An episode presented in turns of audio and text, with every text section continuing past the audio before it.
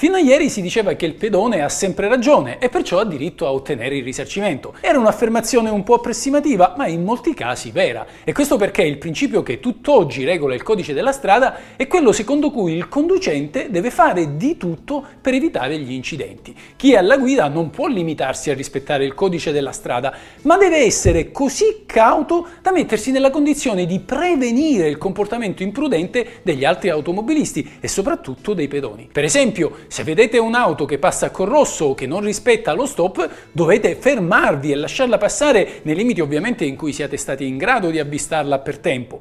Se vi accorgete di un passante che attraversa fuori dalle strisce pedonali, non potete sbarrargli il passo con la macchina, dovete comunque lasciargli il tempo per attraversare. Ma ora la regola secondo cui il pedone ha sempre ragione sembra stia tramontando. La discesa è iniziata circa due anni fa quando il Tribunale di Trieste ha detto che il pedone che attraversa la strada guardando il cellulare ha un concorso di colpa che lo rende corresponsabile dell'incidente. Poi è arrivata la Cassazione a rincarare la dose e a dire che... anzi no, aspetta, frena, frena, frena.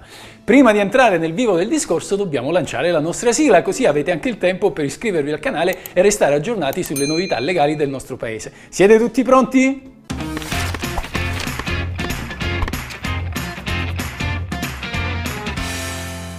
Dario si sta dedicando ad una delle sue attività preferite, ossia andare a caccia di Pokémon su Pokémon Go.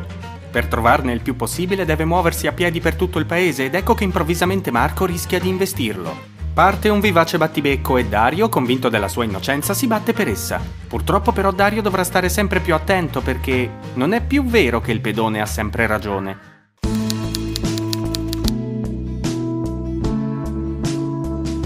Cosa dice il codice della strada in merito al pedone che attraversa con gli occhi puntati sullo smartphone? Non esiste alcuna norma che disciplini in modo esplicito tale ipotesi. Si può tuttavia evincere il divieto di attraversare la strada col cellulare dalla norma del codice della strada che stabilisce l'obbligo per il pedone all'atto dell'attraversamento della carreggiata di prestare l'attenzione necessaria ad evitare situazioni di pericolo per sé o per gli altri. Sicché sarà rimesso alla valutazione del giudice, o meglio della polizia municipale, stabilire se l'occhio sul telefonino era tale da escludere qualsiasi prudenza, così da mettere a repentaglio la propria e l'altrui sicurezza. In questi casi il poliziotto che ritenga il comportamento imprudente può infliggere una multa che va da 25 a 100 euro. Multa che scatta anche se il pedone attraversa la strada fuori dalle strisce, a meno che le stesse si trovino a una distanza maggiore di 100 metri o magari in senso diagonale ai due marciapiedi. Una seconda conseguenza dell'attraversamento della strada con gli occhi sul sul cellulare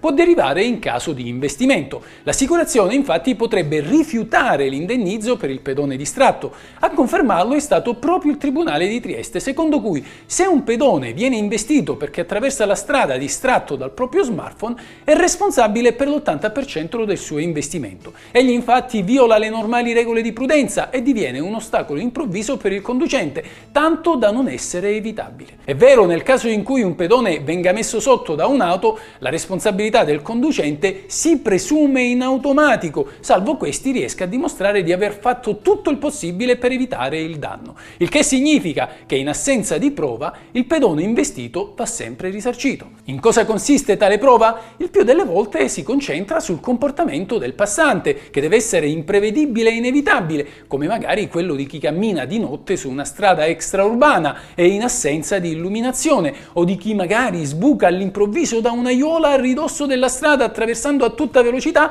proprio mentre sta passando un'auto. Insomma, tutto ciò che non si può evitare neanche con la massima prudenza esonera il conducente dalla responsabilità, sia civile che penale. Detto ciò, che peso ha la condotta del pedone che attraversa la strada mentre guarda il cellulare? Il fatto che il pedone sia distratto dallo smartphone non autorizza certo il conducente a investirlo se riesce a vederlo con un congruo anticipo tanto da evitarlo. La responsabilità però è esclusa solo quando la presenza del passante si pone come improvvisa e inevitabile. Dunque, ancora una volta, sarà il caso concreto e le prove portate in processo a decidere se c'è o meno responsabilità dell'automobilista. Il principio è lo stesso anche per chi attraversa la strada di corsa ed a dirlo è la Cassazione che ritiene totalmente responsabile il pedone che attraversa sulle strisce correndo. Il caso deciso riguardava un pedone che aveva attraversato appunto di corsa, si era immesso all'improvviso sulla strada e così l'automobile che sopraggiungeva non era riuscita ad evitarlo.